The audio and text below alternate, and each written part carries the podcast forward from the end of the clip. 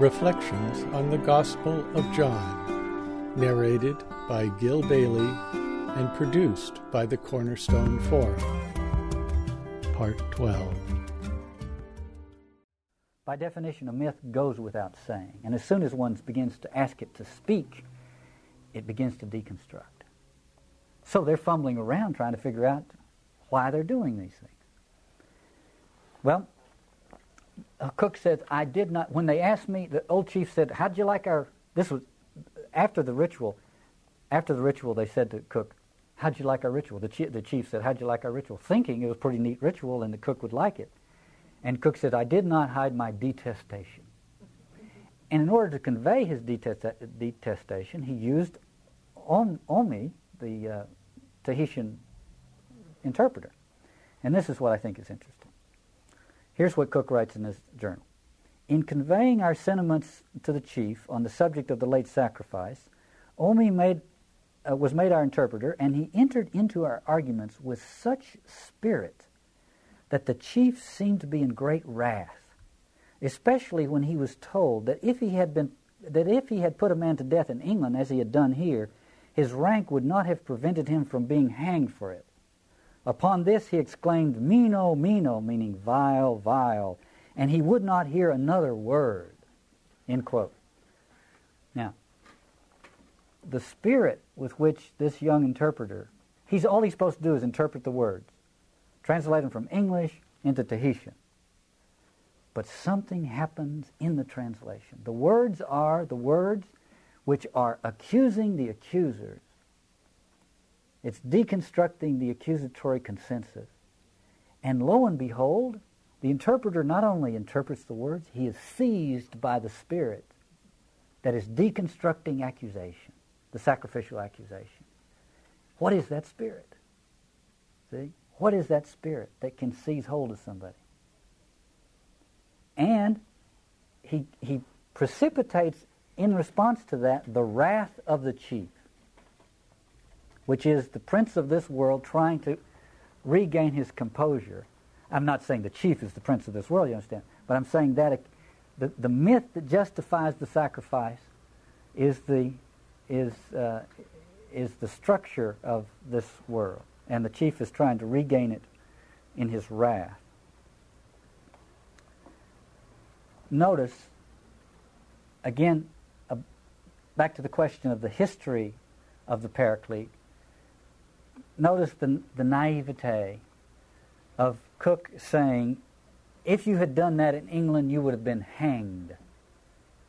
Thinking, to some extent correctly, that England's version of the sacrificial ritual was so far superior to the Tahitian version that there was no comparison of them, when in fact it's just an extension of it one has to say is probably a, a, the extension is not without a certain moral progress. One can one can see a certain moral progress when one goes from just hitting some poor guy in the head to uh, to to hanging the guy who hit the guy in the head.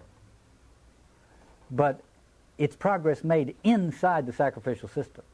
It's not it's not it's not one hasn't left the sacrificial system. So, the next example, which I'll take a little longer to do, perhaps, is Melville's Billy Budd, which is the story of a hanging.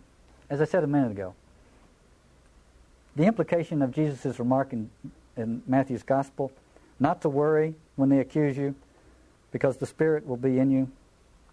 The implication is that in the position of the victim, you will have moral authority, and you and the and the accusers will have to polish their rhetoric and uh, per- perfect their presentation of their case. You don't have to worry. Less, you have to worry less and less. They have to worry more and more because the onus will be on them. And that's what's happening in the Billy Budd case. Uh, you know the story of Billy Budd. He's scandalized in the way the go- gospel uses that term by Claggart, the sergeant at arms, and he finally hits Claggart and he hits him so hard he kills him. And the sentence for doing that, the, the law says, he has to be hanged. He has killed a senior officer, he has to be hanged. Now, the trial, three, three officers are selected to, to adjudicate the matter, and Captain Vere, who's the captain of the ship, sees that these three officers have hesitations about hanging Billy.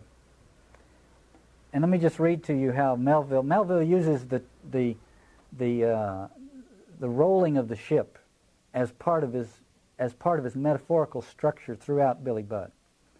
So here the captain is walking uh, up across the the uh, the deck of the room where the the hearing is being held, and having to walk uphill and downhill occasionally as the hearing is going on. So so it says, turning, he to and fro paced the cabin athwart.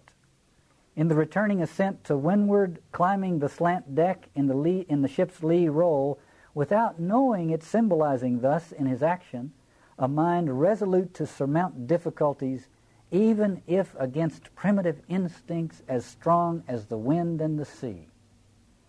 Now, what he's trying to surmount, the difficulty he's trying to surmount, is the empathy for the victim. But notice it is characterized as a primitive instinct. And this is part of, I think, of Melville's confusion. I don't know how canny Melville was here. I suspect it may have been part of Melville's confusion. It's certainly part of the romanticism of the 19th century that, our, that these empathies are natural. They're not natural, they're born of the biblical revelation. And then it says, Presently he came to stand before the three.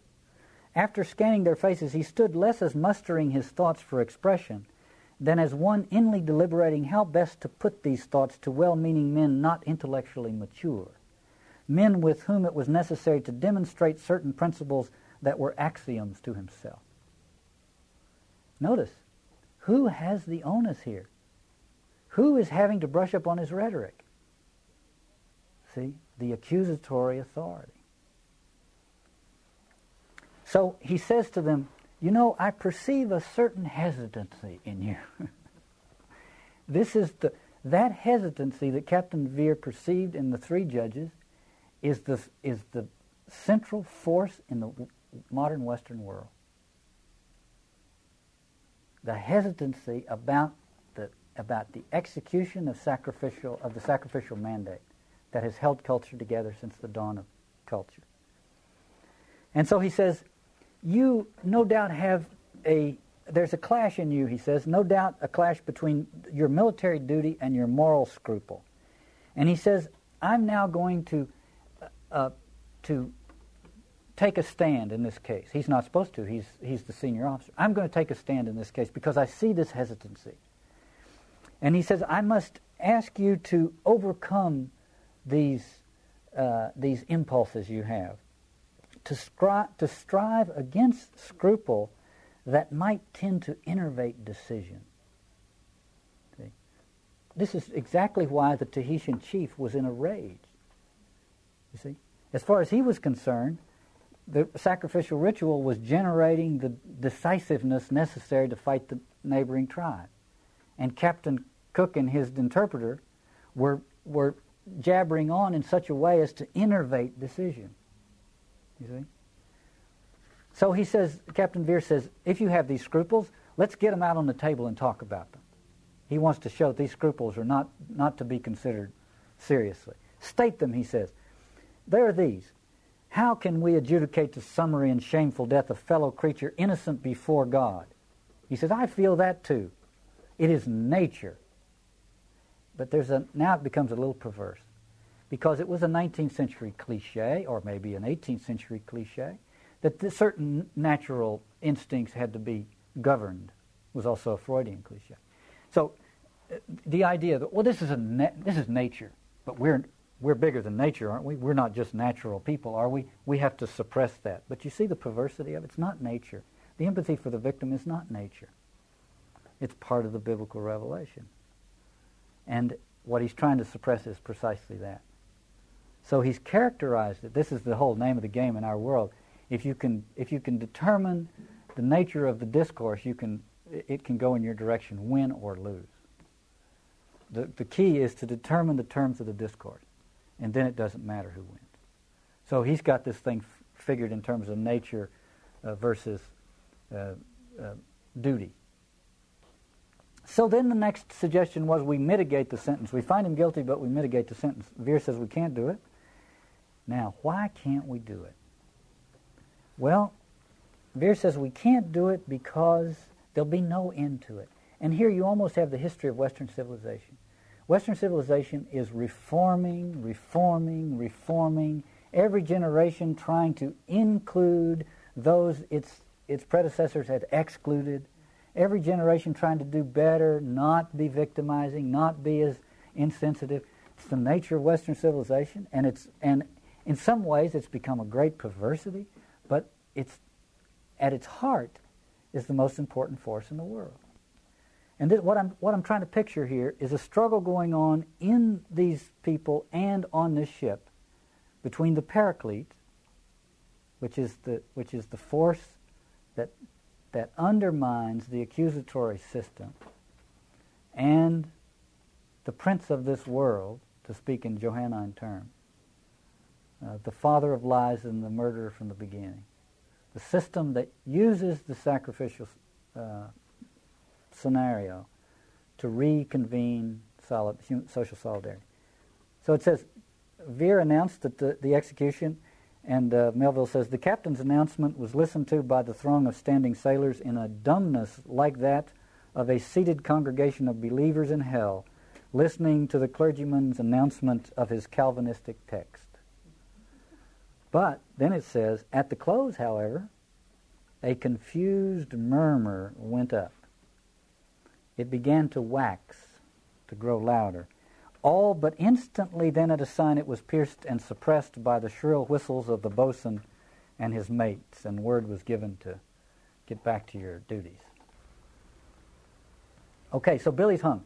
The crucifixion is a showdown between the Prince of Peace and the Prince of this world.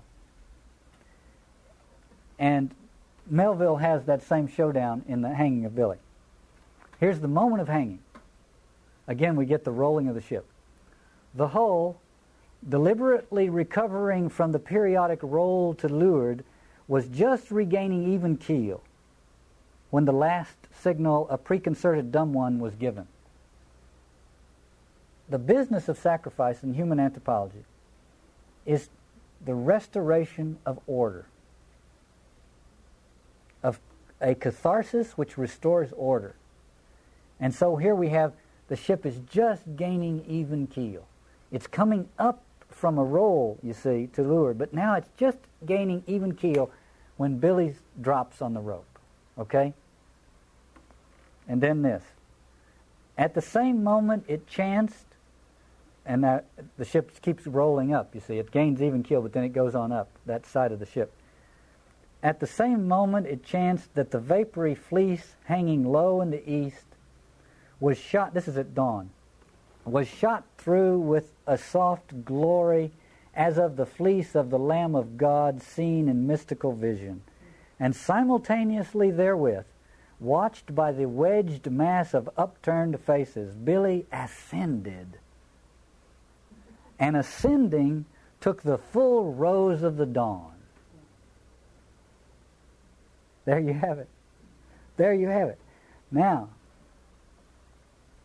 the silence, uh, still reading Melville, the silence at the moment of execution and for a moment or two continuing thereafter was gradually disturbed by a sound not easily to be verbally rendered. A, a sound of murmurous indistinctness. It was of dubious significance, says Melville, but still in all, it seemed, as he says, it seemed to indicate some capricious revulsion of thought or feeling such as mobs ashore are liable to. The sacrifice had the opposite effect of what it's supposed to have in anthropology. The anthropological effect of sacrifice is to restore, is to use catharsis to restore order, and this one further eroded it. But guess what? In the same way that that uh, Captain Cook said, uh, if you did that in England, we'd hang you. These sailors are filled with a rebellious spirit, you see.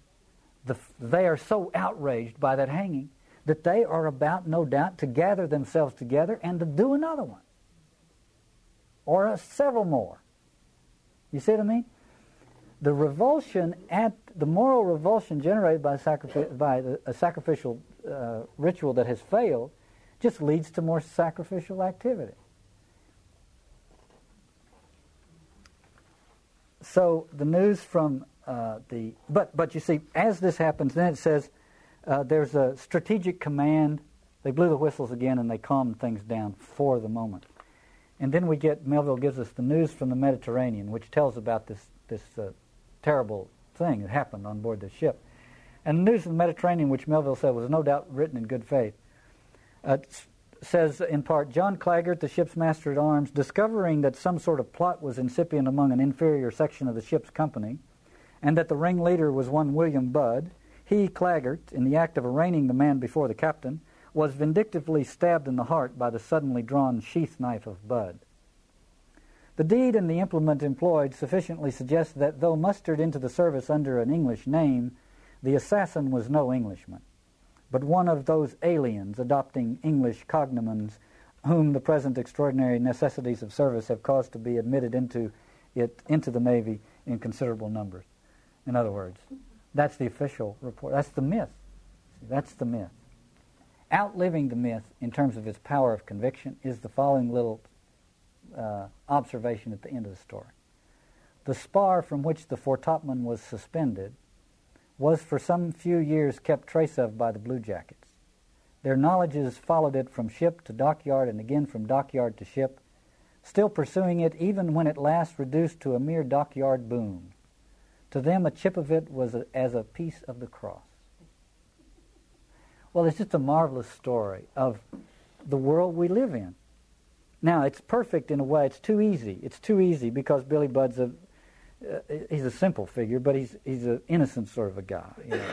and we don't necess- we rarely choose innocent victims anymore. we we we know better than that. We choose people that are certifiably morally flawed, or you know. See, so we don't do anything quite as crude as this anymore. But it still shows the struggle that goes on with innocent among us between the Paraclete and the and the and the ancient system of sacrifice. Melville here explores the struggle between the empathy for the accused and the camaraderie born of accusation. And he does so in an earnest and straightforward way. I spoke earlier in an earlier session about Satan casting out Satan. There's a, there's a perverse analog to that here, and that is the paraclete casting out the paraclete. And that's the world we live in today the spurning of the victimizing system, which selects only victimizers as its victims, or in some other way manipulates the empathies born of the Paraclete's influence on us in order to uh, continue uh, the, the system in some way, or to continue to operate under its purview. So I wanted to offer two little things very quickly.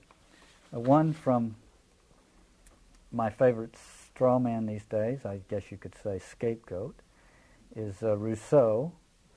He, he, I'm just about to argue that he that's the, precisely the role he was uh, uh, sought out. So I'm not uh, I'm not doing him any ju- injustice. Uh, but uh, these are stories about the mo- a more labyrinthine development in in terms of the revelation of the Paraclete.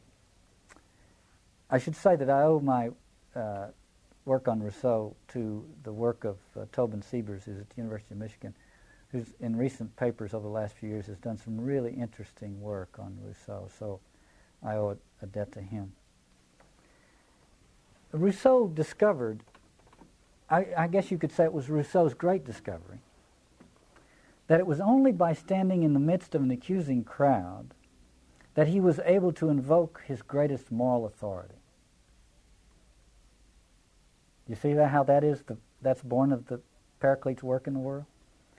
And he seemed to sense and you know the Rousseau's confessions just catalog all these moral failures of his. I mean it catalogs a lot of other things too, very flattering. But there are plenty of things in there that are confessions in the way we used to we think of confession. He seemed to sense that if his moral failures were necessary and public notice of them was necessary for setting this situation in motion, which would put him in the, in the, in, at the center of an accusing mob, then it was a small matter, to, small price to pay to supply them with all these accusations that they wanted. So he joined in the accusation in order to enjoy more fully the moral swagger of being the accused. One wonders, in our time, the genre of confessions, you know, confessing our our uh, transgressions is quite fashionable. I mean, it's everywhere. So it's all the, the uh, there's it's it's in the tonality of our society. Here's my last little, more or less contemporary thing. This is from Dostoevsky. Dostoevsky's idiot is as Prince Myshkin. He's this simple-minded but holy and Christ-like sort of figure. He's like Billy Budd in many ways. He's like Billy Budd. He has pity on uh, Natasha Filipovna, a woman of easy virtue, uh, who who announces her her sordid past. And uh, he announces she announces her sordid past to uh, Prince Myshkin, who won't ha- won't hear anything of it. He thinks she's shouldn't talk that way. He's she's a lovely person. And she argues with him. But when she announces it to somebody else who believes her, she argues with them too. Somebody else says, Yeah, he's pretty bad, I guess. Wait a minute, she takes offense. So there's a critic who, who in many ways is a very subtle critic in many ways, but in other ways he, he, uh, he goes off the chart. Uh, a man named Bakhtin, and Bakhtin has a piece on this, and here's what he says. I think it's interesting. Considering herself guilty, a fallen woman, she simultaneously assumes that the other person, precisely as other, is obliged to vindicate her and cannot consider her guilty. In other words, she knows she is living in a world under the influence of the Paraclete. She knows that if she announces that she's the accused by accusing herself, that she will have defenders. Because the, because the imperative to defend the accused is so much with us. So she's safe to announce it. An anticipated and obligatory vindication by the other merges with self condemnation. This is one of those little perversities in our society, in our world today, which is, which is born of this revelation that the Paraclete is bringing to us. Our, the human penchant for, for funny business is unlimited. Our, our skills, our facility at moving in and out and through this revelation without being transformed by it, our, our facility is truly astounding. The purpose of referring to the Cook story in Tahiti, the Billy Budd story, uh, the uh, the Rousseau ploy, and uh, this figure in Dostoevsky was to show that it's really the paraclete that's at work in our world. And if you don't believe it, pick up tomorrow's paper and see how it deconstructs the sacrificial ruse and what happens to societies who try to live after the sacrificial ruse has been deconstructed without a, a conversion experience. They fall into chaos. Because the only alternative to the sacrificial system in terms of civility and sanity is conversion. And that's the other thing that the farewell discourses underscore emphatically. Jesus says in chapter 17, I am in the world no longer. He's praying to God on behalf of his disciples. And he says, I am in the world no longer. Now, this is when he's in the flesh. So when he says, I'm in the world no longer, what's he mean? He's not talking about the earth. He's not talking about flesh. He's talking about being in that ordered cosmos, which is the, the world of conventional culture, the mythologized world of conventional culture. He says, I'm in it, I am in it no longer.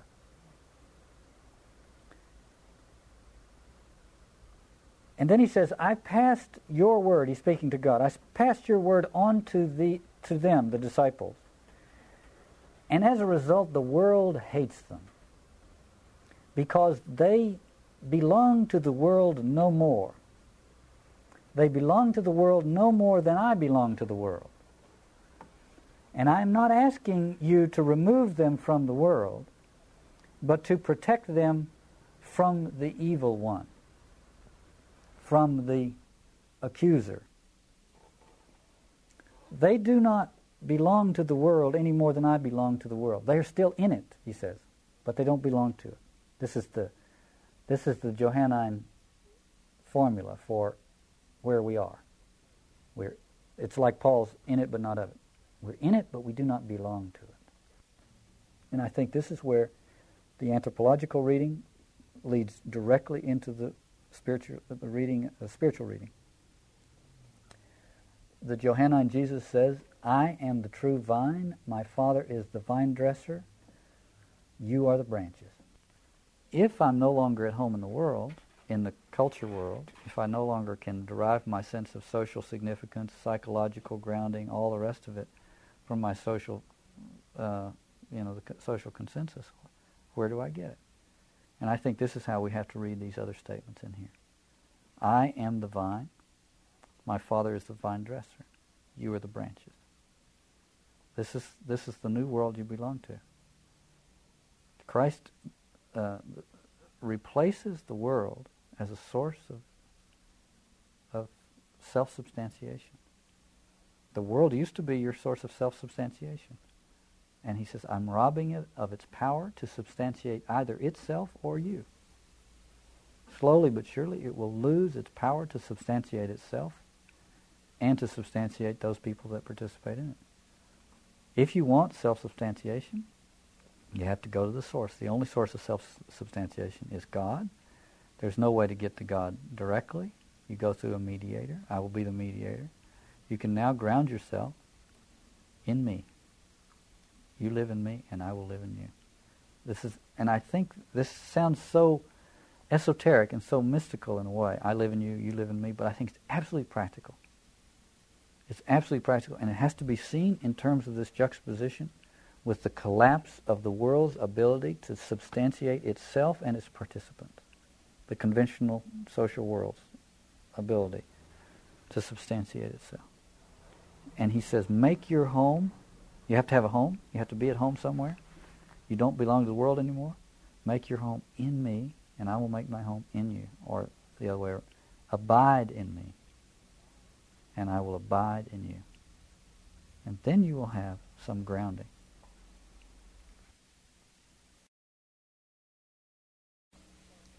And I want to start with the little parable that is in Melville's Moby Dick, at the beginning of Melville's Moby Dick, or close to the beginning. Because I think it's a parable of the church, and one in which the Passion story symbolically takes uh, center stage. And so I want to look at that before we turn to the Passion story itself. And what I'm talking about is this little scene in the Spouter Inn when uh, Ishmael uh, and Queequeg go there, they meet there in the uh, Spouter Inn. But when Ishmael goes into the Spouter Inn, he enters in a uh, entryway, and he describes the entryway and the room just uh, across from the entryway, and he and he describes a kind of triptych, which is, I think, uh, a parable of Christian revelation that this Spouter Inn might be a metaphor for the church in some way is uh, is implied in part by the name of the owner. The owner's name is Peter Coffin. Uh, Peter being the representative of the church, and uh, Coffin be, being this curious notion that, uh, or implying some idea that uh, that this involves a death, some kind of a death. So here's what happens: Ishmael walks in and there are two walls of this entryway, and then a public room, or really a pub, just beyond the two walls. And here's what he describes. On one side of the entryway hung a very large oil painting, so thoroughly besmoked and in every way defaced that in the unequal cross lights by which you viewed it, it was only by diligent study and a series of systematic visits to it and careful inquiry of its neighbors that you could in any way arrive at an understanding of its purpose. So there's this inscrutable, dark, besmoked painting. And, and uh, Ishmael says uh, it was only by diligent study and a series of systematic visits that its meaning could be ferreted out. Uh, if this is the mystery, as I think it is, at the heart of the Passion story, uh, or at the heart of the Christian tradition itself, then these periodic visits, uh, the, the, the once a week ones to the, to the church on Sunday, represent a, a version of these periodic visits where we continue to ponder this thing. Uh, Ishmael, in order to get a better view of this, throws open a little window, quote, a little window toward the back of the entry. So he, he performs a kind of work of the Spirit uh, on this dark painting. The painting's dark enough, but the atmosphere inside this metaphor of a church is, uh, is too, too dark. And so Ishmael goes over and throws a window open to let a little light come in on this thing before he begins the pondering uh, of the meaning of the painting. And like the Bible itself, the painting uh, is, as uh, Ishmael says, it's as though the artist, quote, had endeavored to delineate chaos bewitched. It couldn't, he just made no sense out of it, except that he understood that in the center of that painting was the most uh, curious and inscrutable uh, object, quote, a portentous black mass of something, uh, about which he said there was a sort of in, indefinite, half attained, unimaginable solemnity. So that it was, uh, it was impossible to decipher, but at the same time it had a solemnity to it. Um, so he, he, he understood that if he could figure out what that thing in the middle was, he could understand the painting, and perhaps things even outside the painting. That once found out, Ishmael says, all the rest would be plain. So he pondered and he asked a number of, quote, aged persons uh, in the Spouter Inn to offer their opinion as to what that painting was about. And in the course of, uh, as a result of this investigation, he discovered what it was a Cape Horner, a, a ship, in a hurricane, which he describes as follows quote, The half foundered ship weltering there, with its three dismantled masts alone visible, and an exasperated whale, proposing to spring clean over the craft, is in the enormous act of impaling himself upon the three mastheads. Well, you have here a silhouette of the uh, of of the ship that is very much like the silhouette of the uh, crucifixion scene in the Passion story. The three crosses, the three mastheads would be would would look with their sails down would look like the three crosses. And on that is this, this whale, which for Mel, Melville in this story is really the uh, inscrutable deity, is being impaled on these mastheads. That's still quite inscrutable. So Ishmael turns around and looks at the other wall. And here's what he sees on the other wall. The opposite wall of this entryway was hung all over with a heathenish array of monstrous clubs and spears. Some were thickly set with glittering teeth resembling ivory saws. Others were tufted with knots of human hair, and one was sickle shaped with a vast handle sweeping round like a segment made in the new mown grass by a long armed mower. You shuddered as you gazed, and wondered what monstrous cannibal and savage could ever have gone a death harvesting with such a hacking, horrifying implement.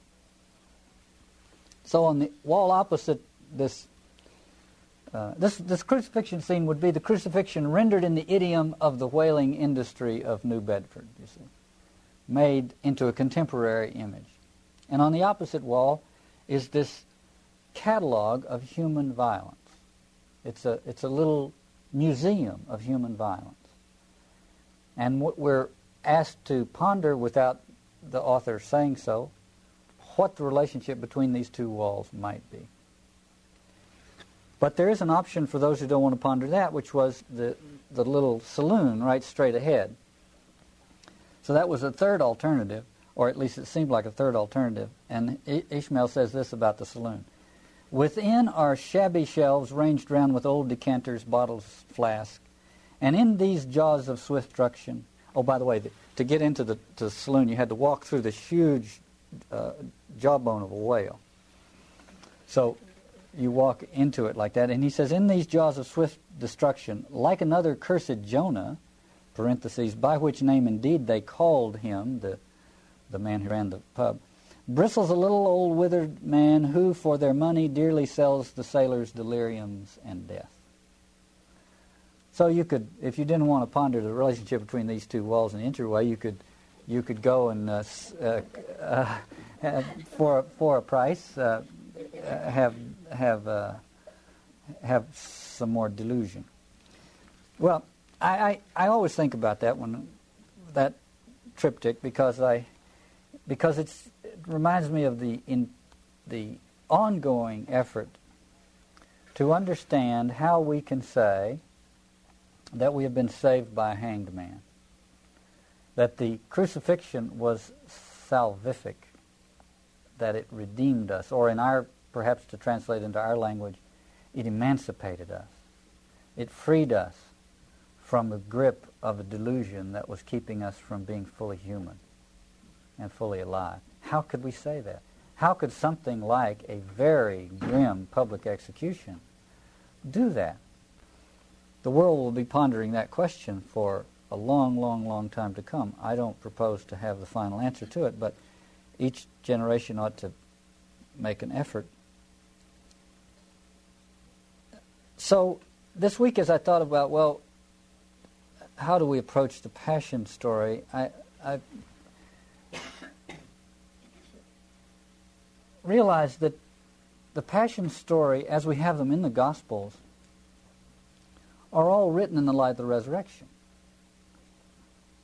The real sequence of events is the resurrection comes first, and the Passion story comes second. In the first instance, the crucifixion was simply this catastrophe. And if they were asked to tell the story of the crucifixion at that moment, they would probably, the, the people who finally passed the story on to us would probably have told a quite different story. The crucifixion, by the way, crucifixion, the, the, the punishment of crucifixion was reserved for subhumans, for slaves or people who had, who had committed such heinous crimes that only a crucifixion would match the horror of their acts. I mean, it was there were there were lots of ways of punishing people or even killing people. Crucifixion was the worst, the most despicable, uh, the most uh, uh, the most. Uh, it implied the most abject kind of judgment on the person being crucified, and it was a terrible, torturous way to die. And Paul was right; it was a scandal and a uh, and an absurdity to people who who uh, were first hearing Christian message to when they found out that uh, this man that the Christians were talking about had been actually crucified. So in the first instance, it was just a catastrophe, and then it became something else, and it became that because of the experience of the resurrection. So the experience of the resurrection, it's only in light of the resurrection that the stories of the of crucifixion as we have them could have, could have come to us.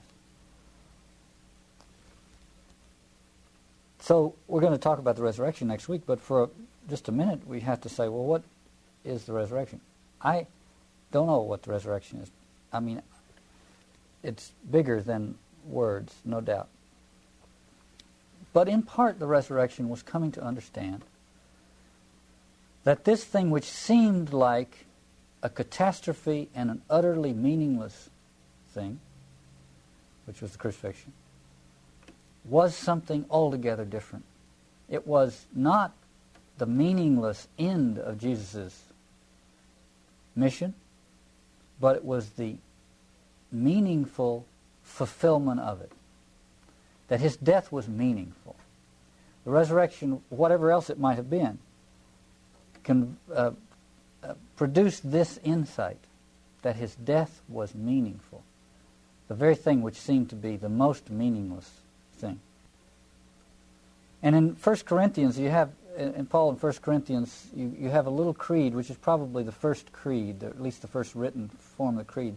Some features of this creed, scholars feel, go back into the 40s and maybe even to the 30s. So very, it's the oldest uh, creedal formulation ha- we have.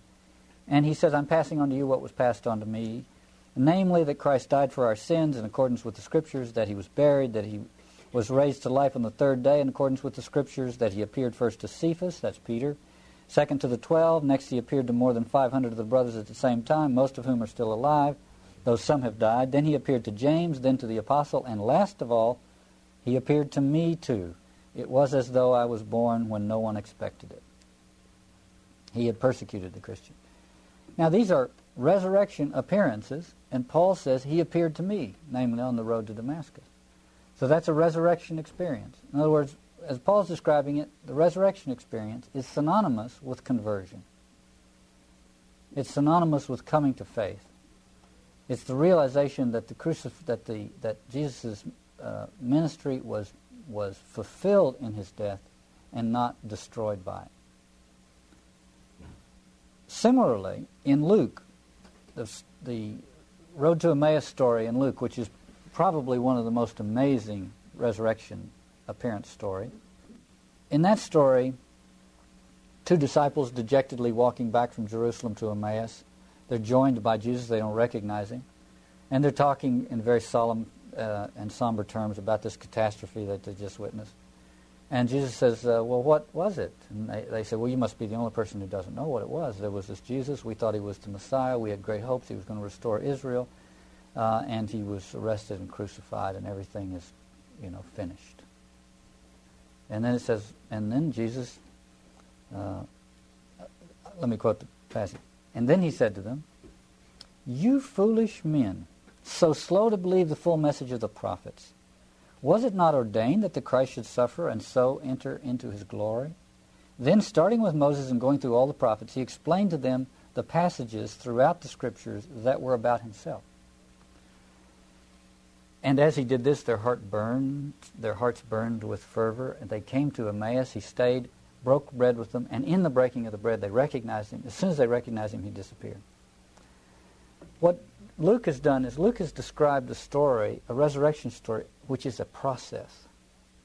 It's a process of pondering the crucifixion in light of the scriptures, in light of Moses and the prophets, and slowly coming to realize that he is alive, that the death was not the end of his mission, but the entry into a new phase of it, and that he, he was still with them.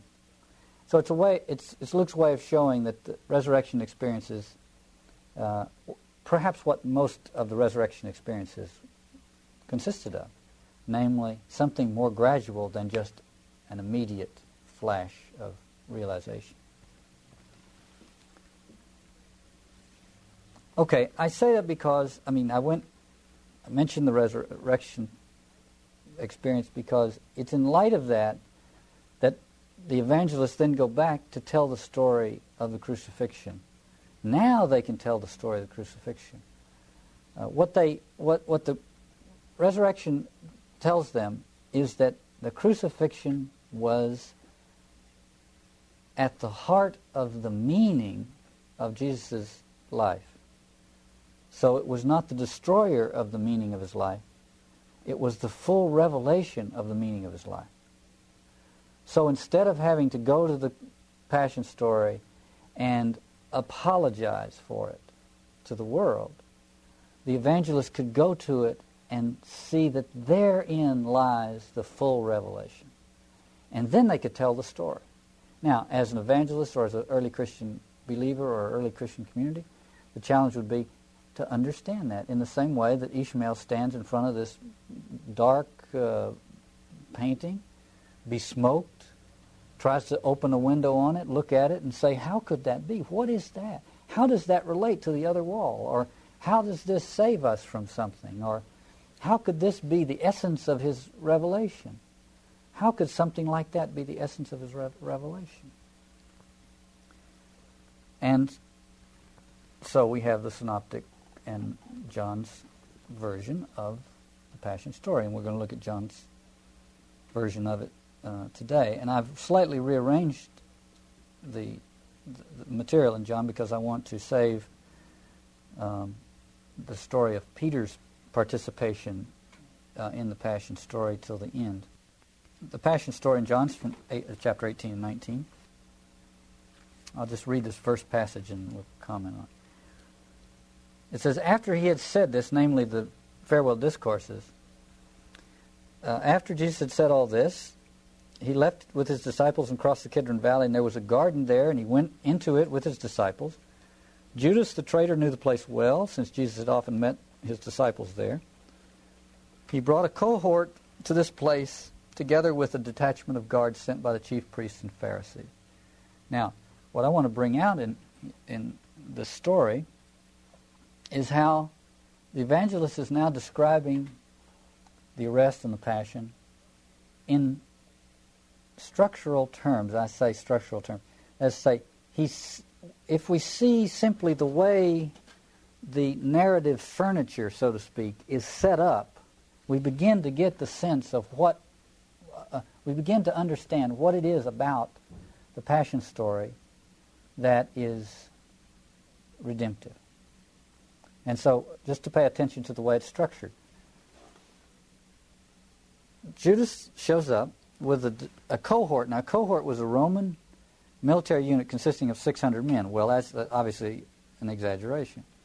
Doesn't matter. The point is, he shows up with a Roman military contingent and the temple police, the security forces from the from the temple sent by the chief priests and the Pharisees. Notice these are two opposing forces. The Jews hate the Romans. The Romans have mild contempt for the Jews. They are they're historical enemies. Now in Luke's gospel, you have this thing where Herod, who's the who's the Jewish uh, ethnarch or tetrarch, uh, and Pilate, who's the Roman leader, become friends after the death of Jesus. That they they are reconciled by his his crucifixion. In John, you have the same thing, only it's in this narrative here. So, one of the functions of the scapegoating mechanism is that it creates camaraderie among the scapegoaters. That is to say, people who have who might otherwise be directing their contempt and anger at each other find an alternative. They direct they on whom they can both uh, turn their their rancor and and violence, and they're reconciled. So you already, at the very beginning of this story, you already have that process taking place. A cooperation between these two historical enemies. And then it says they showed up with lanterns, torches, and weapons. In this gospel, Jesus is the light of the world. And here come these little forces uh, uh, with their little tools for illuminating uh, and controlling the world lanterns, torches, and weapons. And standing there in the little glare of the light put out by these things, you know, uh, trying to arrest, and, and, in English that's a nice uh, reminder, see, to arrest the revelation or the first paraclete. But I think lanterns, torches, and weapons is a marvelous uh, insight, a pathetic uh, little metaphor for how the, the, the tools that the world uses to try to find its way out of its own darkness. And Jesus steps forward. Uh, Jesus in John's Gospel is very regal throughout the Passion. He steps forward and he says, Whom do you seek? And th- there's a lot of irony in this. You know, his first question in this Gospel was, uh, What do you want? And they said, Where do you abide? Set, setting in motion this whole question of abiding. And now he says, Whom do you seek? Jesus the Nazarene, they say. Uh, the irony is that they have a very funny way of seeking him. Uh, the, the whole world will eventually seek him, you know, but it's in what way will they seek? And he says, I am he. But I am he is ego eimi, which is the Greek version of what Moses, what uh, Yahweh said in the burning bush. It's the Greek translation of I am who am. It can be simply I am he, implied the, the pronoun implied, no no theological implications, or it can be the, with all the theological implications in play.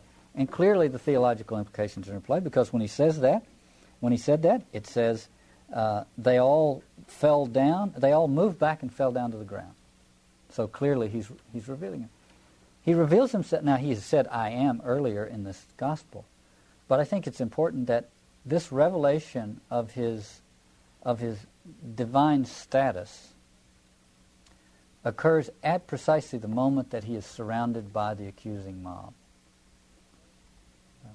God has chosen, according to the, the Christian revelation, God has chosen to reveal himself in the role of the scapegoat. Uh, and you could say, you know, those jokes about the, somebody says, uh, some drunk's looking for his keys around at the base of the uh, at the street light, you know, and somebody says, "What are you doing?" He said, "I'm looking for my keys." He said, "Well, where'd you where'd you drop them?" He said, "Well, I dropped them over there in the bushes someplace." well, why don't you go look? He said, There's no light over there. Uh, um, why would God reveal Himself at, at as the scapegoat. Because it is in the scapegoating ritual or the scapegoating scenario that we turn the lights out. It's, it's the source of all human delusion. And if there's going to be a revelation that will begin to turn the lights back on, it has to be right there. It has to be at the same place. So at that moment that he's surrounded by his accusers and he realizes, John says, uh, he knew everything that was about to happen to him, knowing that now the now his hour has come. You know, the whole in this gospel, this whole thing about the, the hour my hour has not yet arrived, and so on. Finally, the hour comes, and he says, "I am." Now the full revelation can take place because he's he's in this structurally. He's standing exactly where the revelation can take place.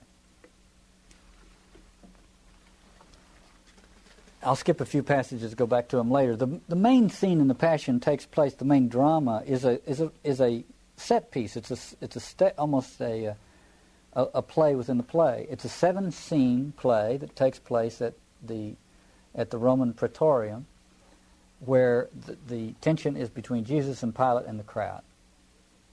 And as John did with the man born blind in chapter nine, so here he has a, se- a, a structured like a little play with seven scenes, and the scenes are uh, differentiated by being inside or outside the praetorium. The reason they have to be inside and outside is that the Jews show up ready to condemn and execute Jesus, but they have to get Roman uh, approval to do so because the law doesn't allow them to execute. But it is preparation day for Passover. It's Friday. Passover starts at sundown. Uh, to in order to participate in the Passover uh, liturgies and rituals, they have to be undefiled, and to enter into a pagan's house uh, would be to defile themselves, and therefore they would not be able to participate in the Passover liturgies. So they stay outside, and Pilate goes in and talks to Jesus. He comes out and talks to the crowd, and he goes in to talk to Jesus, and so on, and finally brings Jesus out at the very end. But it, again, the irony is they come ready to sacrifice the prophet or the Messiah, but at the same time completely scrupulous about the about the religious rules and regulations. Now, notice, watch the structure of this thing. They say, uh, uh Pilate says to them, uh, "What charge do you bring against him?" And they say, "If he were not an evildoer, we would not be handing him over to you." That's the answer to the what charge is it. In other words, their, their answer is it goes without saying. What, what he did wrong goes without saying. Now, when some, whenever somebody says it goes without saying, that's a way of indicating that the, that the hostility is a mimetic phenomenon. It's generated, it's a social phenomenon and not a juridical one. They haven't decided that he did the wrong thing by, by talking about, well, what did he do and what, was it good or bad or whatever. They've decided because they've gotten caught up in something. And when we come to, when we're ready to condemn somebody because we all know, I mean, who It's clear, right? Nobody, even has to say it anymore. We all know for sure that this is the person that must be expelled or executed. Well, that's exactly it. It goes without saying, they say. In the earlier scene, when Jesus is before the, the, uh, the high priest at, at the house of Annas, uh, they, they say to him, What did you teach? And he says, Well, ask those who heard me what I taught. I didn't do anything in secret, just ask them what I taught. Well, in a way, he's saying to the, in the way John is saying to his community, look, we don't have to go back and constantly be figuring out what the, the verbatim words of Jesus were, you know, like modern biblical scholars are trying to discover the historical Jesus. It's ridiculous. John knows already at the end of the first century that's a, that's a dead end. You don't find out Jesus' message by going back and, and finding some scroll with his verbatim. You find it out by hearing those who have had who have had his message come alive in them. So Jesus said, just ask those who've heard me. I'm not we're not into verbatim transcripts here. Just ask those who've heard me. But also he's saying in John's gospel it doesn't matter. Jesus didn't come to teach. In John's gospel he didn't come to teach. He came to manifest himself. This is this is a unique feature of John's gospel. It's true to much, much less extent in some of the other gospels. So it's not a question of what he taught. In a way, it's a completely, completely ridiculous question. What did you teach? And you say, oh, well, I can't remember. You know, ask those who. I mean, that's not quite true, you know, but it's not important. It's not central. Likewise, Pilate says, "What have you done?" It's not the question. The question is, who are you? In this gospel, the question is, who are you? Not what have you done.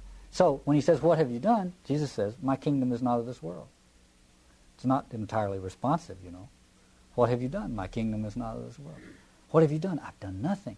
You know, in uh, Psalm in uh, Psalm 22, Psalm 39, there's a number of psalms where the where the it's they accuse me for no reason. We talked about that last week, I think. They accuse me for no reason. What have you done? I've done nothing.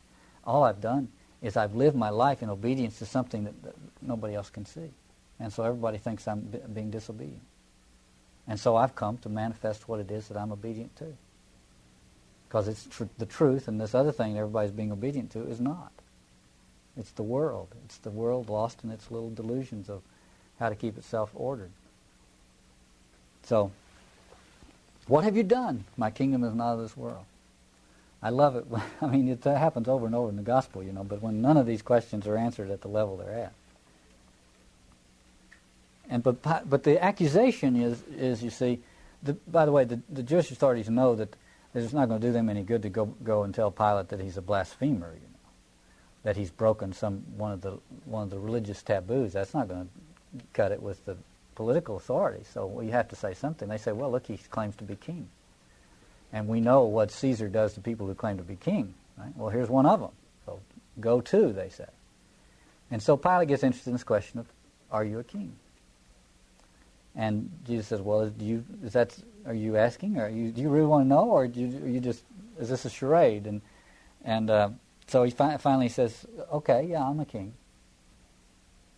I was born for this," and he redefines what it means to be a king. I was born for this. I came into the world in order to bear witness to the truth. Truth in Greek, as we said, is aletheia, which means to stop forgetting. I've I was I came into the world in order to bear witness to the truth, in order to get the world to stop forgetting. What does the world forget? What is it that we forget? What is it we misrecognize? Well, and well, the, the answer lies in the, the second question. If Jesus is going to is going to bear witness to the truth by being hung on a cross, what is the truth that what is the thing that we are forgetting? And I think it is our participation in this, our dependence on this kind of scenario. So he says, I've uh, come into the world to bear witness to the truth, and all who are on the side of the truth hear my voice. And Pilate says, Truth? What is truth? And there are an infinite number of ways probably to portray that or to inflect that statement. But I think it's a tremendously important statement. They're, they're, the, in that statement by Pilate, the whole philosophical tradition declares its bankruptcy. Pilate is a, as I said, a, a product of the of the Greco-Roman philosophical tradition. He's a political manipulator, no doubt, but uh, in terms of his education, truth would have been the central premise in his education. You see, a part of the philosophical, it's so central to philosophical tradition. The search for truth, truth is this, truth is that, what is truth? It's a big deal in the, politi- in the philosophical tradition.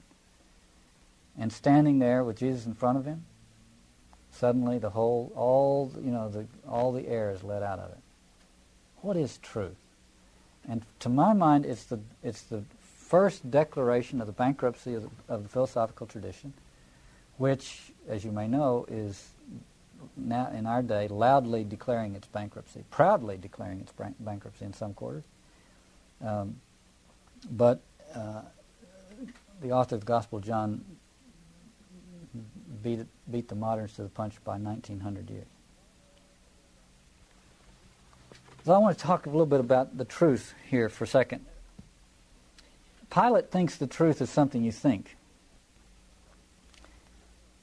Here's something Kierkegaard said. It's, it's a very interesting understanding of truth, I think. Here's what Kierkegaard said Truth is a power, but one can see that only in rare instances because truth is suffering. And it must be defeated as long as it is true. When it has become victorious, others will join it. Why? Kierkegaard says, why? Because it is truth? No. If it were for that reason, they would have joined it when it was suffering. Therefore, they do not join it because it has power. They join it after it has become a power because others have joined it. Now, this is very complicated, but I think it's one of the most amazing insights of Kierkegaard. Truth has to be defeated and cast out in order to be true. It is in being cast out that it reveals the truth.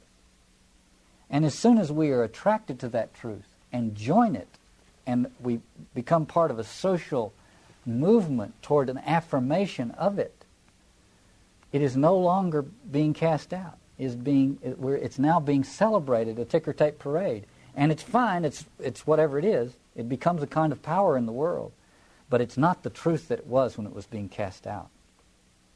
When it was being cast out, it was a, it was a, it was a powerful, revolutionary truth. But when we recognize that truth and all move towards it and support it and uh, claim it as our own, it begins to become another kind of truth, a kind of historical truth, but not the way it was before. So, what is this truth that is only really true as, as it's being cast out? And I think it's the truth, the revelation about the process of casting out, and what and how central that process is in, in the creation of conventional culture and conventional psychological states of consciousness. So, Girard, just to compare this with Girard's, but, uh, th- you know, we talked a few weeks ago about the woman caught in adultery. And I shared with you uh, René's, I think, brilliant insight into that story, which is the first person who walked away and chose not to stone her uh, did so because of the power of Jesus' challenge, he, let he who has no sin cast the first stone. Uh, the second person who walked away walked away because of the power of Jesus' challenge, plus the fact that he he just had somebody as a model for walking away. He saw somebody else walking away. The third person saw two people walking away. The fourth person saw three, and so on and so forth. So that as you move down the line, more and more of this walking away is part of the same process that got him there in the first place, namely following the crowd so that it's better to walk away from a stoning than to walk towards one. But the, the fact that one is following the social uh, current is an important part of it. So I think it's a, uh, of a piece with what Kierkegaard is saying here. It, the real revelation occurred when the truth is being expelled. I, what the point I want to make is when Peter hears the cock crow, he discovers the truth. And it's not a concept, it's a revelation. And he could have only discovered that truth under those circumstances. In the same way that Paul could only have under, uh, uh, could only discover that truth under the circumstance he discovered it, namely persecuting, on his way to do some more persecuting, and suddenly being caught up in realizing what he's doing. That is to say, in the act of expulsion, or in Peter's case, in the act of, of acquiescing in the expulsion, or, beca- or joining the side of the expellers. It's waking up from that. That's the truth. And it's not a concept, it's a reality. It's a recognition of an incredible reality and a participation in reality. And that's the revelation, the true, true revelation. And then if it's turned into uh, some formulation that we try to, and we uh, will have to be turned into a formulation so we can try to act accordingly and arrange our social and psychological lives in a different way and so on. But it loses that power as truth. The, move, the second we move away from the experience of the cock crowing or the experience of the road to Damascus, uh, where the voice says, Why are you persecuting me? That's the tr- truth. And that, I think that's the key to Christian conversion, is that truth at that moment. Kierkegaard says it's only really the truth as it's being defeated as truth, that's being rejected. Girard says the same thing in Things Hidden, where he says the logos of love puts up no resistance. It always allows itself to be expelled by the logos of violence. And I think that's the truth that's revealed. That's why Jesus can say, I've come to bear witness to the truth as I'm standing right here. He's not saying, oh, well, back when I was in Galilee and we were having those great crowds, I was witnessing the truth. No, he's saying the Bible, right here, right now, buddy, right in front of you, with your finger pointed toward me, I'm revealing the truth. And Pilate, wait, how could that be the truth? What are you talking about? Say something philosophical, will you? Well, then we have the scene of Pilate offering the crowd a, a sop, you know, trying to trying to avoid the execution of Jesus and saying, well, look, we've got this uh, custom. We turn one convict loose this time of the year because of the Jewish festival, and we have Barabbas, who's a who's a certified evildoer, you know, uh, some kind of insurrectionist or renegade or uh, something like that. And they say, no, uh, don't turn Jesus loose. Give us Barabbas. It's very interesting, as you may know the word Barabbas means Barabbas, which means the son of the father. And some early uh, traditions had his first name as Jesus, so his name was Jesus Barabbas. And Jesus is the son of his father. Jesus of Nazareth is the son of his father, capital F father. So you really have here Jesus Barabbas versus Jesus Barabbas. Who do you want? Which one do you want? Uh, now, so you want the one it turns out they want the one who is the Son of the Father in the sense that, you know, Nietzsche has this idea of the eternal return. Uh, that this stuff just keeps recycling back. All the sacrificial stuff keeps recycling back. And the ritual repeats, and the myth repeats. Uh, and Barabbas represents that. He's a zealot who, who whose uh, uh commitment is to avenge the wrongs of the past by, co- by committing acts that are indistinguishable, in, indistinguishable from them in the future. So he thinks he is stepping into the future by simply replicating it. He's one of the boys. He's son of the Father.